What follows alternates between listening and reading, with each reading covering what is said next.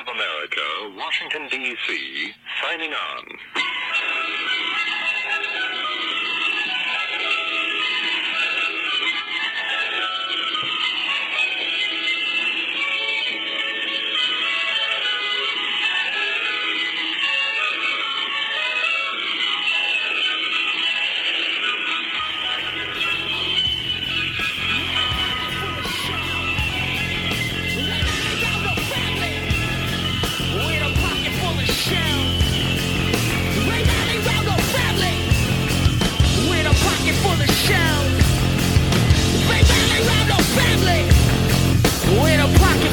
Hello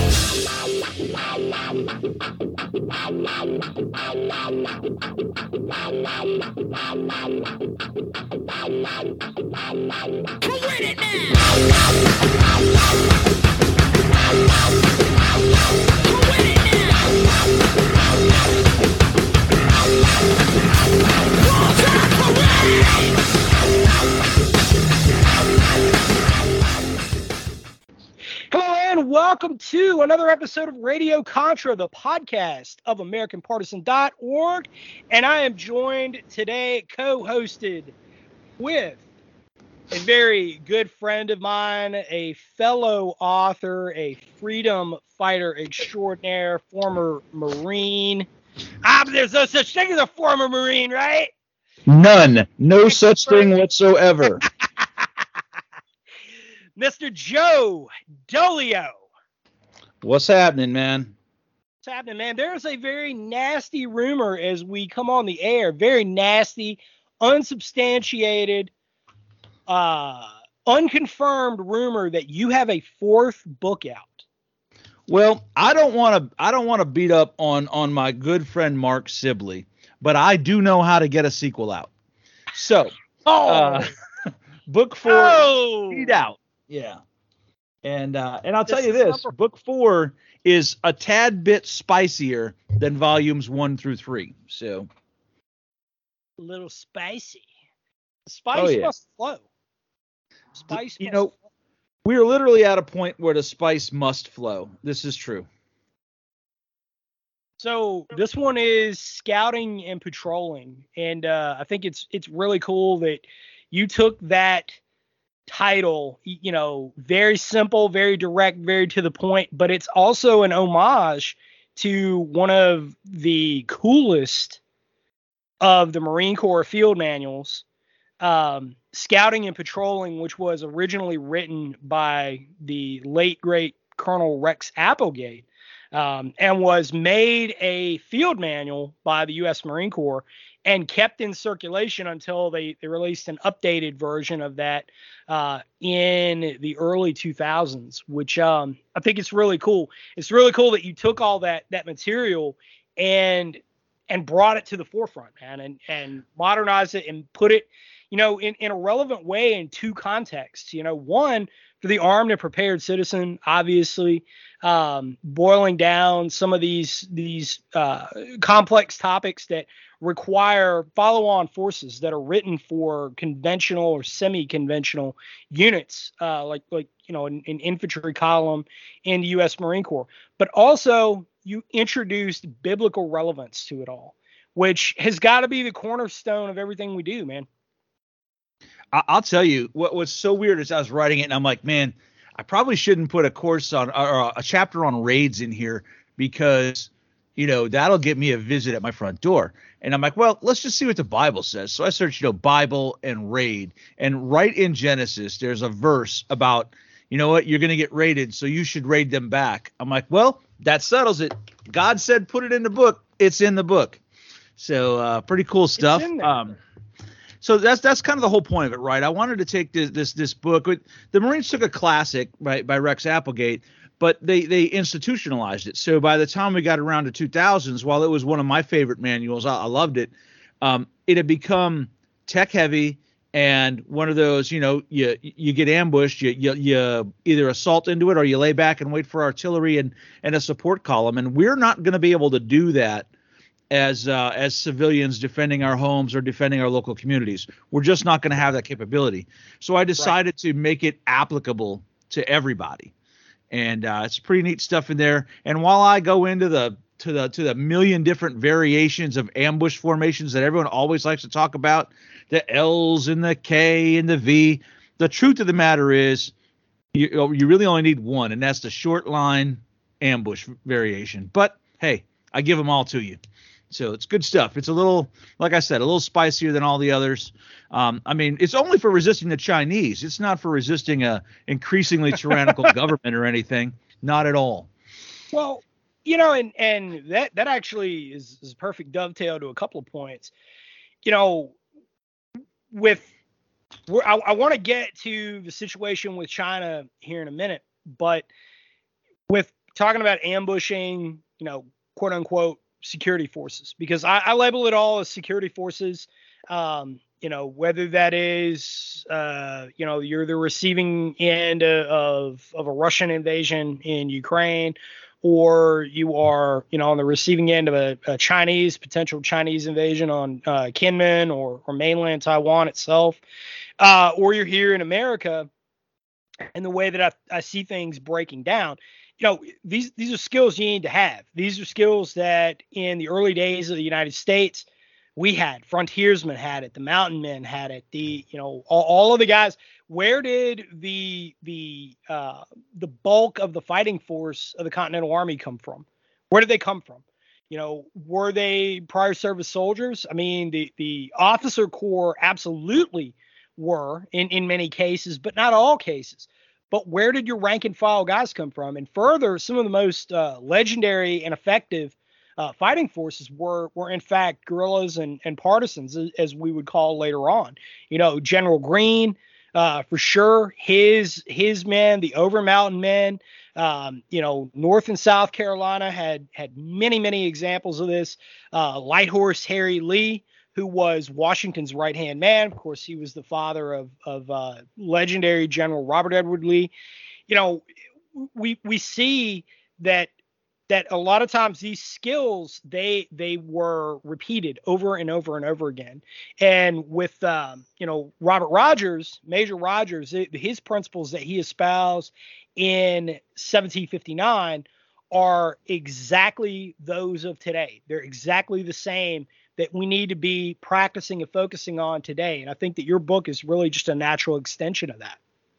Well, and and you know what I cover uh, Robert's standing or Major Rogers' standing orders in the book because um, I've always talked about from my very first book the the experience the U.S. Marines had on Guadalcanal when when the big the big institutional military left them behind on that island uh, with you know about five times as many angry Japanese there. And the Marines learned a hard lesson uh, during those few months that sometimes you got to do it all by yourself with what you have at hand. And so, after that experience, General Vandegrift said, "You know what? If we're going to fight this war, we got to go back to the skills of of the 1700s, and by that I mean." Rogers Rangers, and he literally said we need to go back to the skills of the French and Indian War. And so the Marines started teaching that. That's when they commissioned Colonel Applegate to write the book. Uh, and that's when uh, that's when the U.S. Army Ranger School was started. So for all of you uh, all you Ranger trained guys like yourself, you have General Vandegrift actually to think for thank for bringing back the uh, the Rangers. It's appropriate because Rangers are really just soldiers who want to be Marines anyway. Um, I know how you feel about that. Anyhow, I, I, wanted now. to include it in there. It, it is true, right? Now. Yeah. Yeah. I, I, love the Marine Corps, man. I love You know, for for all of our technological prowess as Americans and all the cool guy rifles we got, it all comes down to those skills of how to get out, poke around in the woods, see what's out there, and if you got a bigger group coming at you, putting the hurt on before they ever know you're there and getting out of there. And uh, it's actually uh, I, I, quote another guy, a Brit in the book, uh, Ord Wingate. Uh, you, you you know who he is. Everyone does. Uh, oh, yeah. Founded the, the you know the Burma campaign. He said there's no greater thrill than to ambush the enemy, smite him hip and thigh, and then vanish into the night before they knew you were there. Uh, there's no no greater thrill than that, and that's really kind of the the whole concept of of scouting and patrolling to me. So. Yeah, it you know the, the Burma campaign. It's interesting you bring that up because there, there's so so many doggone lessons that from that specifically. And and Wingate, I think Wingate in in American parlance, American uh, military studies, uh, military science in, in the academic realm is mostly forgotten, and that that's a big travesty because he, you know, we remember the Spartan general, of course, Bernard Montgomery, but yeah, some of the other British generals, you know, and we don't remember Bernard Montgomery for good reasons either. Um, but a lot of the other leaders that that were actually highly effective and very good at what they did, from the British Commonwealth uh, and, and the Burma campaign, uh, the Malaya emergency was yet another one. Um, they were highly effective at what they did, and and they bear very careful paying attention to, because the majority of the most populous, dense areas in the United States have a a topography that looks very close to that terrain. You know, and mm-hmm. I say that as as looking around. I'm outdoors right now uh, here in North Carolina, and it's freaking jungle. Um, you know, it's hot, it's very humid here, and it's a jungle outside. You know, and and so learn to fight in the jungle. You know, we're we're dusting off those skills yet again. The Marine Corps uh, reactivating a school now for a few years in Okinawa, and the Army doing the same in Hawaii. Um, and uh, you know they they stood it back up the the Jungle Training Center, and uh, I think that is really good that they do that, and that, that's been going on for about five years now. But it might be too little, too late. But what what really is important there though is that people are learning those woodsman fighting skills as well because the bulk of our terrain in the United States with our most populous areas is going to look like that and so when you're talking about fighting in a rural area, in a rural environment, which there is going to be a lot of, I mean, look at Ukraine. Ukraine's a, a good example. There's urban fighting, there's also a lot of rural fighting. And, and Ukraine is mostly arable farmland and plains. So that's going to look a lot like the Midwest, um, you know, Nebraska, Iowa, Kansas, so on and so forth. But we, we haven't really seen a, a fight like what what's going to be unfolding in Appalachistan. And so training for that and having a reference manual specifically uh, that draws on experiences that are relevant to that environment is critically doggone important, you know, and, and that's what uh, the POI for the scout course and the upcoming recce course as well. Uh, that that's exactly what I'm teaching. And that's exactly what the, the perspective and paradigm that I come from in building that. You know, and I, well, I think it's brilliant that you wrote this book. And you know, most people think of it in, in terms of a resistance thing, but let's just be honest. Even if I am just into preparedness and I'm not resisting anything. I just want to be a guy who raises my crops and takes care of my family. Uh, it, it's foolish to think you're going to live out a little house on the prairie cosplay uh, in a without rule of law environment because they're not going to let you.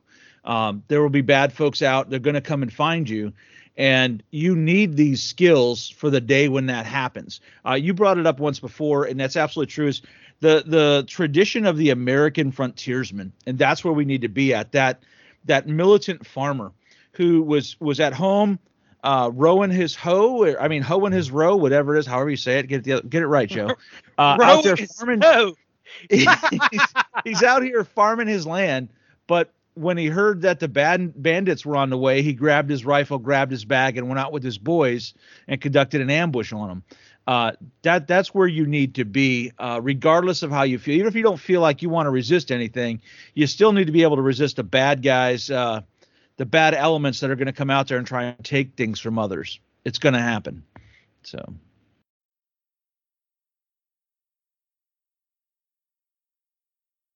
Yeah, hundred percent, man, hundred percent. The the mute button was uh was acting up just a little bit. I was like, ah, unmute. Come on. Come yeah. On but um, yeah, dude, you know, and and the thing too to understand is that a lot of preppers have this this uh, mindset of you know it, it's going to be me and my family living our little idealistic life on the prairie or wherever you're at and and it's just you know us against the world and the rest of the world doesn't matter or whatever i'm going to somehow be a isolationist and man i'm i'm going to be the first one to say it's not very realistic i mean even in it's the, not. the yeah frontiersman days you had large groups of people, right?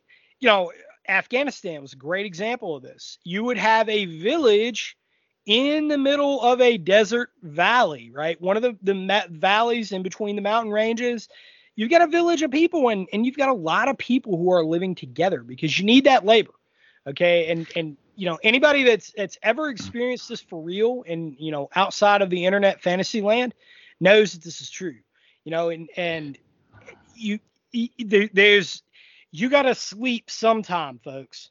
And, well, and and if we look back at history, why did human beings first start banding together? Just like you said, because there were bad folks about, and if you lived out in the middle of nowhere, you were going to die. So they started banding together in villages, and that's the way it is here. And people always tell me on the internet, well, you know, my family, we got this cabin in the woods. Like, yeah, so uh, you bought that house from someone, right? Yeah, so someone went there. You can't tell me no one's ever going to go there because someone went there before you decided to move there. So you're not that remote. So no, you're not that remote. And there's a high likelihood too that somebody in the local terrain knows that that cabin is there. I mean, you know, oh, I got a place nobody knows about. Okay, well, are you from the place where this cabin is? Do you know everybody? And I'm talking about generationally. Do you know everybody? No, you don't. Oh, well, uh, you might have a problem just saying, you know, it, it, it's it's something to consider because somebody knows that it's there, and the the, the, the second that they discover it, and they say, oh hey, you know, I remember that cabin because the, locals absolutely 100% talk like this. Oh hey, yeah, that that cabin, yeah, some wealthy people bought it. Oh, and they stocked it with a bunch of stuff. I, yeah, I saw them taking it in there.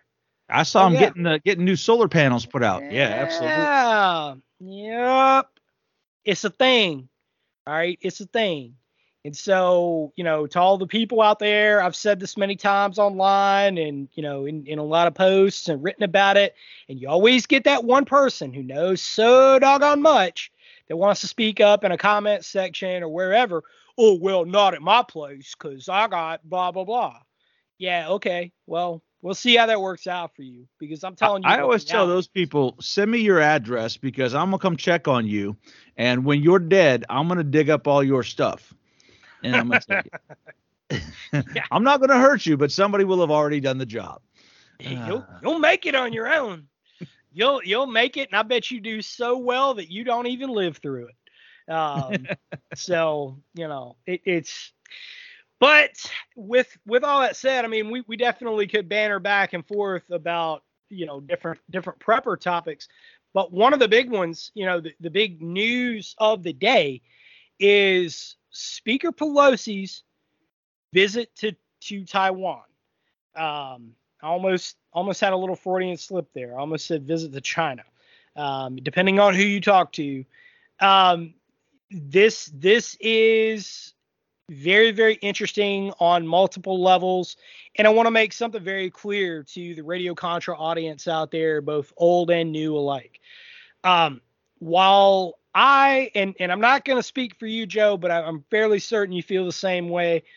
I am 100%, without a doubt, a dyed in the wool anti communist. I think that the Communist Chinese Party, or the Communist Chinese, the Chinese Communist Party the communist Chinese, I think that they pose the most significant and generational threat to the United States from anywhere else in the world. That we have we have not paid attention to them for a very long time now, much to our detriment, and they are taking advantage of the situation. I applaud oh, yeah. I, the efforts. I agree. Yeah, go ahead. I applaud the efforts to thumb the nose of communist despots anywhere in the world. And on one hand, I do support, get ready because hell just froze over. I do support Speaker Pelosi's move to go there in spite of the threats. However, with that said, going over the OSINT feed, open source intelligence feed on Twitter, and looking things over, seeing these these uh, pundits and different players, the K Street goons, right? This the Beltway bandit crowd of the neoliberal establishment coming out of DC, immediately applauding all her efforts and saying that com- that the communist Chinese are not a threat because she was allowed to land in Taipei and did not get shot down. That is no victory, okay? And I want to remind you people, you are less than a year, less than a year away from the greatest military disaster of modern times in your your failures, okay? You own this. Your failures in Afghanistan and just because you killed Zarqawi, you popped him the other day, which you claimed you did back in 2020. So I don't know what the real story is. Is he running a gas station in Albuquerque, New Mexico? Who the fuck knows, right? But the point is, is that we have seen action now. And just because she did not get blown out of the sky and landed in Taipei does not mean a damn thing. Okay? It doesn't mean a damn thing. We have seen well, action. We have not seen reaction. Joe Dolio, your reaction. That, that's it. You're right. They're not going to take action against us because that's not actually wise, and there's not much they can do to us without a massive and overwhelming response to them. Um, that being said, they can certainly punish the crap out of uh, Taiwan after she leaves. That's the point that we never get as Americans, right? We have such hubris that everywhere we go, we think that, ah, well, we're here. It's been done the problem is over. But but the other side gets a say, and and we're not always going to be standing on their land. Um, however, I'm going to take exception with uh, Admiral Kirby's statements yesterday when he said we do not support Taiwanese independence. Guess what? Taiwan has always been independent.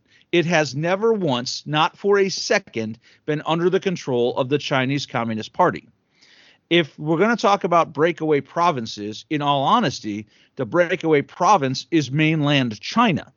Taiwan has always been the Republic of China, and it's never been part of the PRC. So it's not a breakaway. They don't need independence because they already are. Oh, 100%. 100%. I think that uh that that Admiral Kirby's statements yesterday are really a confusing signal to the rest of the world. I mean, a- anybody that is educated at all on foreign policy, and I'm not just talking about American foreign policy, but every school that teaches international relations, every accredited university out there, and this is something that I'm fairly familiar with, that that Taiwan has always been seen as one of the critical junctures of American foreign policy. Them, Israel, and of course Germany up until the close, West Germany explicitly up until the close of the Cold War. Those right. were the hot spots. Those were the places that American foreign policy would either be made or it would die. Okay. And now we have this this duplicitous message that's coming out of DC that's going out to everybody in the international community, all the movers and shakers, the players, that wait a minute, you either have a, a time right now to make a stand as warrior diplomats or not. And I say warrior diplomat, I use that term explicitly and for a reason because the diplomatic corps was at one time considered to be the pointy end of the spear. They were warriors. They were warriors always acting in the national interest. We don't have that anymore. We do not have that out of our diplomatic corps any longer. You know, and and so it's a it's a grave problem that we have and and the solution that uh, or the situation rather that's been created in the United States one of which doesn't have a solution. But you have these guys like General Kirby out there who is a military man He's a flag officer. This guy understands naval warfare. He, I, I would assume that he would at least have a cursory understanding of history and a bit of it an education on the region as well. Now, I might be giving the guy too much credit. He is a swamp creature, so who knows? He came out of the same place as Lloyd Austin and Milley, so you know, not exactly the greatest of of uh, hands there that our U.S. military has found itself in. But here he is. He's a State Department spokesman, and he's giving a duplicitous message to the world. Oh well, you know, I mean, we, we're we're we're uh, you know we, we don't necessarily support uh, the speaker going there, but we don't necessarily not support it either. You know, either get a shit, either shit or get off the pot, guy. Figure it I, out. Never, never in my life did I imagine I would hear the United States Department of Defense say we don't support self-determination and freedom, and that's essentially what his statement uh, broke down to. All, over history and all over the world, the U.S. used to stand for the right to self-determination of peoples. Uh, the people of Taiwan have long said they don't want to be part of mainland China. So uh, w- why would we why would we not support that? And and I get it, we want to have strategic ambiguity, but his statement yesterday was not strategic ambiguity. It was straight up, nah, man, we we don't support this. That's not. I. You're right. Our our foreign policy died right there. Right. And and as far as the CCP goes, that was definitely one of their objectives. And I would say that th- that objective was met, unfortunately.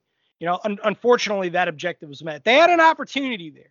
If if Kirby knew, and and were I in Kirby's shoes, and obviously I'm not, but you know, we do also have the bully pulpit that, that we've created for ourselves here.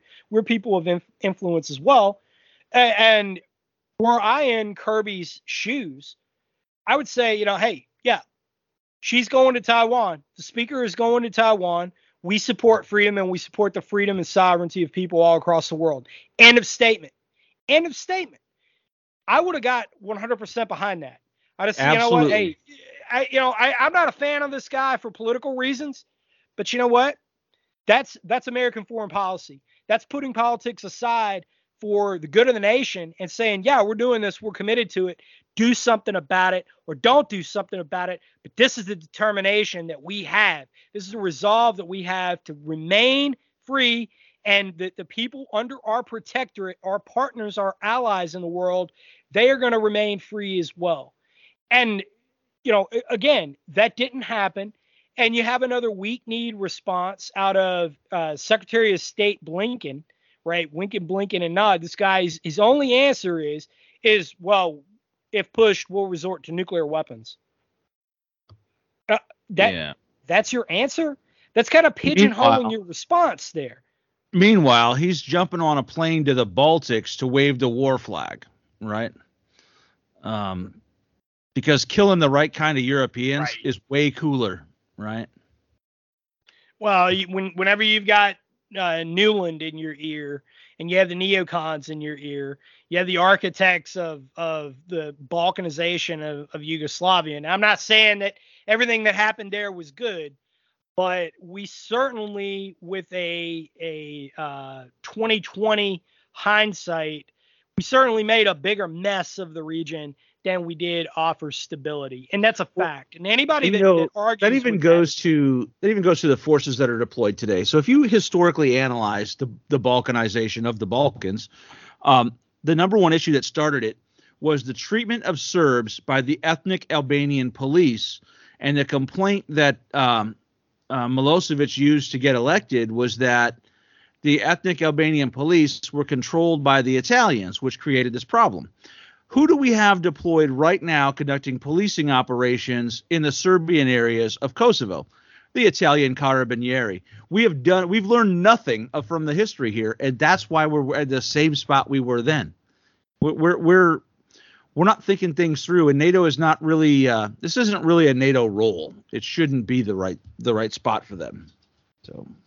No, no, absolutely not. It, it's it. You know, we made a mess in Ukraine, one that is unwinnable. Even Zelensky is making statements as today, right? He's making statements on state media that at the moment, at the moment, they have no way of winning, right? And so they're going to start seeking a negotiated settlement, which is something that they should have done for a long time now, but that's another story.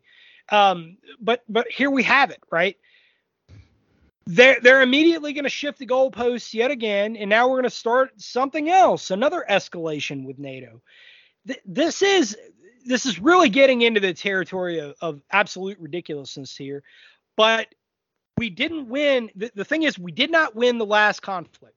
We did not win the conflict before that. We didn't win the conflict before that. we haven't really actually won anything since World War II. Everything else that we've done, every military action, every diplomatic action we've taken, has resorted in uh, some sort of tie or some sort of long term protracted truce. And we're not actually winning. There's nothing functional about any of this. There's nothing that's long term stable about any of this. And Even, I think that the um, stage knows it. I think that any situation that occurs with China the next few days would be somewhat similar to praying mantis slash earnest will uh, between the U.S. and Iran in the Gulf. When uh, when on praying mantis in a, in a period of 24 hours, we put a serious uh, schwacking on the Iranian Navy. But I, don't think it would go nearly as well for us uh, as we did. That's the closest thing to a fleet action we've had since World War II, and it wasn't even a fleet action; it was more of a fleet skirmish, right? And um, while we won, it, it it was it was entirely one-sided. You can't you can't say that the uh, Iranian Navy is a world-class navy. Uh, like China is, and, and I had a guy argue with me yesterday about China doesn't have a world-class navy, blah blah blah. Listen, underestimating the People's Liberation Army Navy is a silly thing to do because while they might not be as good as the US or the Russians or the UK, they are good and they can field a massive fleet and they can get us with numbers. Right. So we can't go into this all thinking, oh well, it would just be a it'd be a slaughter. Yeah, it might be a slaughter, but not the one you thought it was going to be. Well, he, here's the thing about that is, you know, the Japanese said the same thing about the United States going into World War II. Yeah. The, the the difference maker was the ability to manufacture replacements. We do not have that capability. Okay. And and anybody that thinks that we do, the Bonhomme Richard incident alone proves you know the the sabotage, the intentional destruction of the USS Bonhomme Richard. That proves that we do not have that capability any longer. Okay. The Chinese, on the other hand, built a native aircraft carrier on their own in the span of 18 months. They have two more that have been laid down and are nearing completion. Okay. We can say whatever we want. The military pundits, you know, the the the um, uh, the drive and you know all, all these guys out there that are you know on uh, outlets of the military industrial complex they can say whatever they want okay? But logistics are what they are. And if i can build something that overcomes and surmounts my losses faster than you can then i win okay? That's exactly what happened in world war ii it was our logistics capability and our capacity for manufacturing which we no longer have. Okay? Correct. anybody with a anybody that's that is a uh, that understands things in the big picture and has been paying attention knows that this is the case. Okay? The other thing is that china now has two of their own native carrier strike groups that are now out Okay, they're out, they're deployed in the region. They went out last night. I reported this on AmericanPartisan.org. It was coming from some Chinese sources that uh, I continue to monitor from from uh, open source intelligence channels, and there it was. Okay, there it was. And so cross-referencing that with a couple other sources, then Chinese state media turned around and confirmed it, as well as Taiwan. Okay, they're all confirming this. So they've got two that are out there. Here's the other here's the other wild card. Hypersonic missiles. What is our defense against hypersonic missile systems? We don't have one. Okay, we do not have one. We do not have that ability. Oh, and here's the other thing. The Russians. The Russians are the wild card in this. They have deployed their entire fleet of Borei A submarines. You know, where are they right now? Okay, they're obviously not exclusive to the the Black Sea. They're not exclusive to the Baltics, right? They have a whole Pacific fleet that is submarine heavy. Okay, because that is that is their structure. That's their force projection structure. And what do you think they've been training to do since the close of the Cold War? Take out the the United States Carrier Strike Group. That's exactly what they've been training for. Now, where have we spent our money? Has it been on anti-submarine warfare, or has it been on these these very expensive boondoggles, you know, bridges to nowhere, projects that don't work, programs that that are failures? This self-licking ice cream cone in the military-industrial complex. They've sold us out. They have sold us out. Now, I know that some people out there are going to listen to this. I guess, uh, you know, yeah, but we have this technology. We have that. Th- yeah, okay.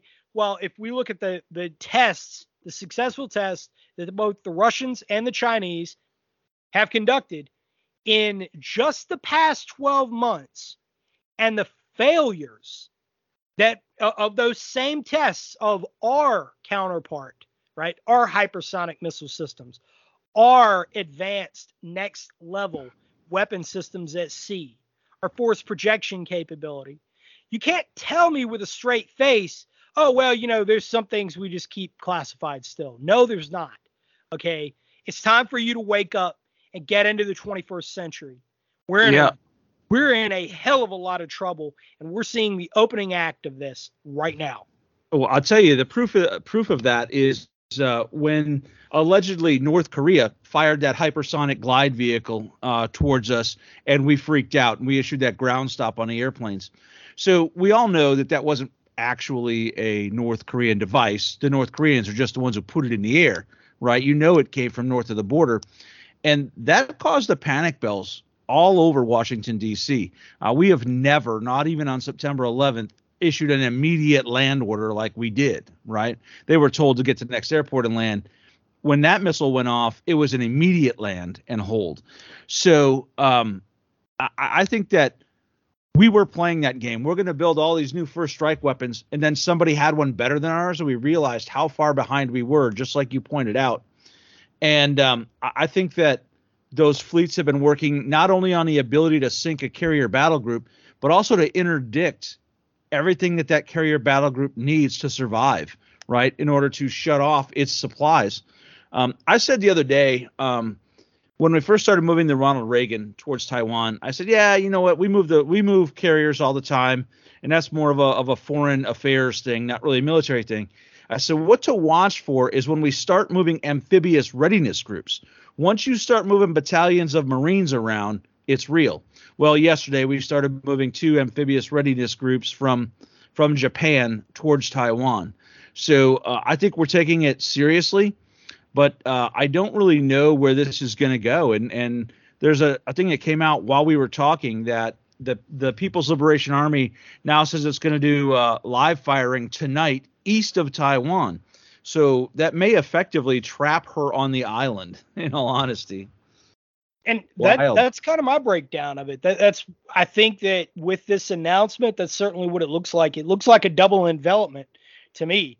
Um, yeah. Now, how do you safely exit? What safeguards does she have? Um, you know, oh, oh, you you were gonna go somewhere? No, you ain't. You ain't going nowhere. Do something. Um, you know, what about Kinmen Island? Well, I, I, I, see Kinmen Island as sort of the Donetsk and Luhansk region, right? So I said at the beginning of, of the Ukraine war, before the invasion, when everyone's talking about, nah, they're not really doing anything, it's just Putin saber rattling, much like we're seeing right now out of China. I said, nah, he can't let this go by without at least blacking somebody's eye. He's got to strike somewhere. He might lash out from Donetsk. He might might seize Odessa. He's going to do something, right? And sure enough, he did to open the war. And I think that's where we're at now. So they put out a pretty good TV spot to their citizens last night about red lines being drawn and if and if you know America decides to cross them things might happen and it was very very militant video I don't, I don't know if you saw it it was all in Chinese but it was it was pretty serious so at this point the Americans have crossed that red line if Xi does nothing then he loses face and and in the Asian world, that's that's the end of you, right? So he can't lose face. He's going to have to do something. It might be take the Kinmen Islands, which are actually way closer to China than Taiwan. And um, they they make sense. He's moving a lot of troops in that area. Uh, I've been watching videos all day of armor on the move in Fujian province, um, along with ballistic missiles and, and and rocket artillery and all of that kind of stuff. And what else is of note is that they've got Su 35s flying in the straits today as opposed to the J20. The J20 has been known to have some technological issues and is inferior to anything we can put out, but the Su-35 is not. So interesting. Yep. What are your thoughts on And- the, on the island? I think Kinmen Island's getting took. Uh, you know, it, it's the safe bet for a lot of reasons. Is the United States, he, here's the fundamental question Is the United States going to risk an all out war over Kinmen Island? And that answer is no. Okay. Is this administration more prone to appeasement than all out force and strategic deterrence? And we all know that answer. Okay, we all know that answer. Doesn't it, it's it's a rhetorical question, but everybody knows. Everybody with a brain knows. Left, right doesn't matter. Okay, they're geared towards appeasement. They're going to appease them. They're going to say, you know, okay, that's Kinmen Island's a blow off valve. We are willing to accept that loss, right? Right. China, meanwhile, the Chinese Communist Party, Xi Jinping, the military leaders, the PLA, because you got to keep in mind that Xi Jinping, while he is a popular leader inside of China, the way that the Communist Politburo works is that everybody now is jockeying for a new job. Everybody. And in the military, in the hierarchy of the People's Liberation Army, the heads there, if they are a little unhappy with things, they're going to remind him that you are also the head of the military. And if you do not act, because they understand, like we used to understand in the West, that the military strength and that projection of power, the ability to do that, is reflective of the strength of your nation and of your culture and of your people. And that is of utmost importance to them, that, that code of honor. And so they're going to remind Xi that you will do this or else you will get gone. If you think that you can't, you think that you're untouchable where you are, you have our loyalty until the day that you don't. Right. And so they Yep. all understand this from from a, a standpoint of pragmatism, because this is exactly how I would function. Right. They know that the world is not going to be willing to go to war over Kinmen Island. They know that they can take Kinmen Island. He can give the order to take Kinmen Island, and that is going to be the safe bet. The West is going to have a minimal reaction. Your John Kirby's of the world are going to have egg on their face. Here it is. Great Navy admiral, the greatest Navy in the world, the most, uh, you know, uh, his, his most exalted, celebrated military leaders. And for what? Now you have egg on your face. Now we took something from you, and there isn't anything that you can do about it. To me, this looks like the the best move that they're they're going to make. Um, strategically, it's a win for China. For the United States, we're going to continue this this whole uh, appeasement, much like Neville Chamberlain, right? And and the whole Yeah. idea of the Sudetenland and and giving way to Adolf Hitler, right? That's exactly what they're going to do here. Now, the wild card is Taiwan's response. That's my estimation. What is Taiwan going to do? What is Taiwan going to do about this? I'm already seeing over on Twitter that um, there is going to be some encroachment. It's looking like there's some some pretty serious encroachment that's about to occur um, on uh, the the Taiwanese territorial waters themselves uh, when when China begins this uh, live fire exercise. It's going to envelop the island. Um, so what is their response going to be? Is is their naval forces going to lash out at the People's Liberation Army Navy? Is there going to be some sort of strike because that and that's something bless you that, that I don't necessarily have an answer for. Um, but most likely course of action, we're going to see something. We're going to ex- see an exchange of of naval gunfire one way or another. But I do think that the Kinmen Islands is about to get taken. Well, see, I, I've said all along that that if a war kicks off, a, legit war, it's going to be some sort of an incident at sea that touches it off. So, Kinmen Island is, is is six miles from mainland China. It's like 120 from Taiwan. So it's really impossible for for Taiwan to force reinforcements over 120 miles of water. That's going to be tough for them. Um, now there'll probably be a little bit of skirmishing between the Taiwanese and the and the and the and the PLA Navy. But the problem we have is is, is one of our ships going to get caught up in the middle of that, and that'll be the thing that draws us in. But I honestly think that we've already done the calculus, and we probably have an accepted number of losses that, that we're willing to take, um, and, and still appease China. Um, gone are the days of 9/11 where if say God forbid China sinks the Reagan and we lose I don't know 5,000 people in a day. Um, gone are the days when Americans will band together and say, "Let's go get those suckers." Um, half of America will cheer it on and say, "We deserved that," and the other half will say, "Let's go get them," and it will cause more and more civil strife here. Um, you know, this is all part of a bigger campaign, I think. So we're learning today uh, in reading the indictments of the guys from the Black Hammer, um, Black Separatist Group, and the Uhuru movement that at the heart of it all was an FSB agent that was fomenting all of their actions and providing them with funding. Um, I think that you'll also see within uh, Black Lives Matter and Antifa themselves either FSB agents or Chinese MSS agents funding that disorder because that helps them with their Ukrainian and their Taiwanese campaigns.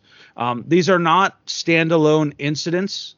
Uh, I think that the timing has never been better for China to make a play towards Taiwan, even if it is only taking one part of it, um, because they know that America has zero leadership and zero political will to prosecute a war. So um, I don't know. I, I think that we'll see some sort of skirmishing. I just don't know what level our involvement will be in it.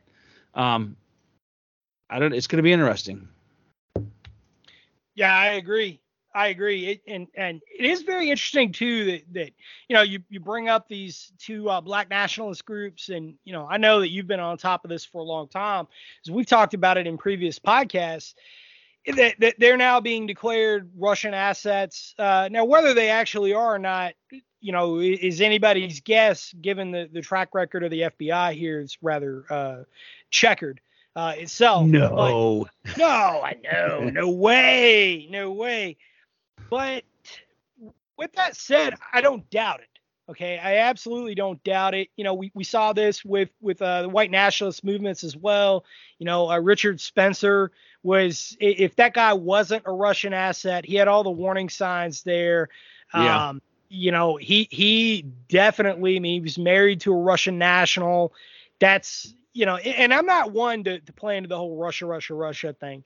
Okay. But what I am willing to say is is that it would be very stupid of us to say that there is not a concerted effort at destabilization on part of other assets, right? Other Right, a- ex, extra national assets that are out there. And of course, Russia is one. That's been a long-term goal of theirs. Um, you know, here in, in the United States, I wouldn't be surprised to find a substantial amount of Antifa having communist Chinese support. I mean, we know that academia and, and, and academic institu- institutions, which have fomented and groomed Antifa activity in all 50 states, all right, they also have a concerted effort at at uh, at at getting Chinese communist interests fomented here in the United States as well. And a lot of that is coming out. You know, wherever you have a Confucius Institute, you have a lot of academics, you know, of of every ethnicity that have been working and are getting now exposed as being working for Chinese Communist Party interests. So this is going to be very interesting too. Now that that a lot of the Chinese stuff and and this conflict, this looming conflict, is coming to a head, where are those people going to break down? I mean, are are, are they going to all of a sudden, uh, you know, pick the side of, of being pro-America, you know, and and now all of a sudden, you know, renounce all their communist sympathies and their praise for Mao and and everything else that we've seen coming out of academia? What is it that they do? I mean, I think that they have a, a crisis of conscience coming. Yeah, absolutely. I, I think so. I, I I just think that everything is coming to a head right now, and um, I said this last night. This must be what it felt like in 1939 or you know 1914, right? Seeing all this stuff happen, and uh, it's just uh, it's we're in a wild time. Yeah, agreed. Agreed. And it it's you know it uh partying like it's 1939, man. It it's um man, I I I tell you, uh everything, everything is is all the, the kaleidoscope of, of intersecting factors i think is is very fascinating uh, for a lot of reasons and and it's it's certainly what we're seeing so let's shift gears a little bit. Where where do you see things going on the big scale? Where where do you see so we've already talked about taiwan and, and all the flashpoints there. Where do you see maybe north korea factoring into this? I think that north korea is the world's biggest opportunist. And i think that that uh, kim will come out and make a statement in support of whatever action china does uh, while at the same time you probably some see some sort of an artillery exchange um, like we've seen in the past between South Korea and North Korea to test the waters.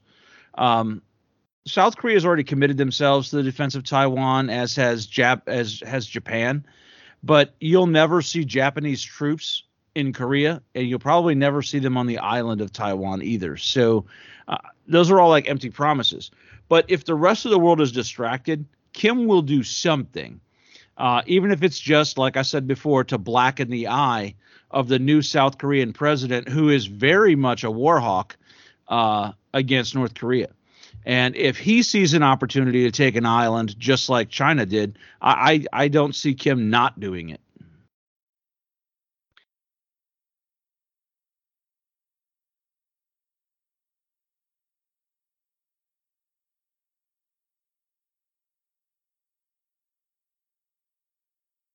I just don't know which islands.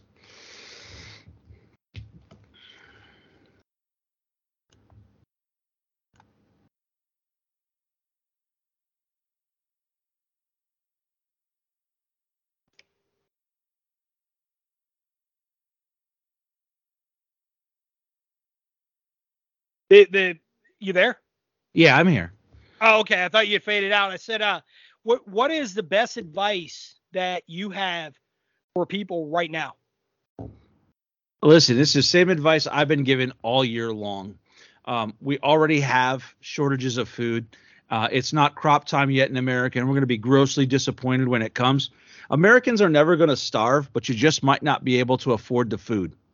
Uh, well, let, let, me rephrase that. Americans are never going to have food unavailable. You just might not be able to afford it. That's a better way to put that. So I would say this stockpile food while you can, stockpile seeds while you can, um, and maybe wean yourself a little bit off of technology. In all honesty, China cannot defeat us in a conventional military attack here in America. But what they can do, and relatively easily, is turn off the lights and let us kill each other uh, or starve each other out. Uh, that enables them to come over and take what resources they want, which has been their way, uh, and let them uh, take advantage of all of the land they've already bought here. So I would prepare myself for disruptions in a cyber world and more disruptions in the food world. Agreed, 100%. Uh, you know, it, it, given the vulnerabilities to the grid, given the vulnerabilities uh, uh, that, that, we know, and, and, the just what we've seen, the, the degradation of critical and vital services, and the you know people that that are now unemployed, the economic crunch that is looming on us. Uh, man, again, to say that we're in a lot of trouble is is kind of a uh, trope, but at the same time, dude, it, I mean, it's a thing. Uh, we we are we're we're really on the cusp of all of this. Um, you know, and and that getting getting better prepared, but that you know on top of that is getting out and training. You know, it, it yep. is is getting that training. Brushbeater.org slash training calendar. Get in there. You know, just just in the past 24 hours, just in the past 24 hours, I have had 10 people, 10 people wanting to get into the classes that I have on the calendar for this month.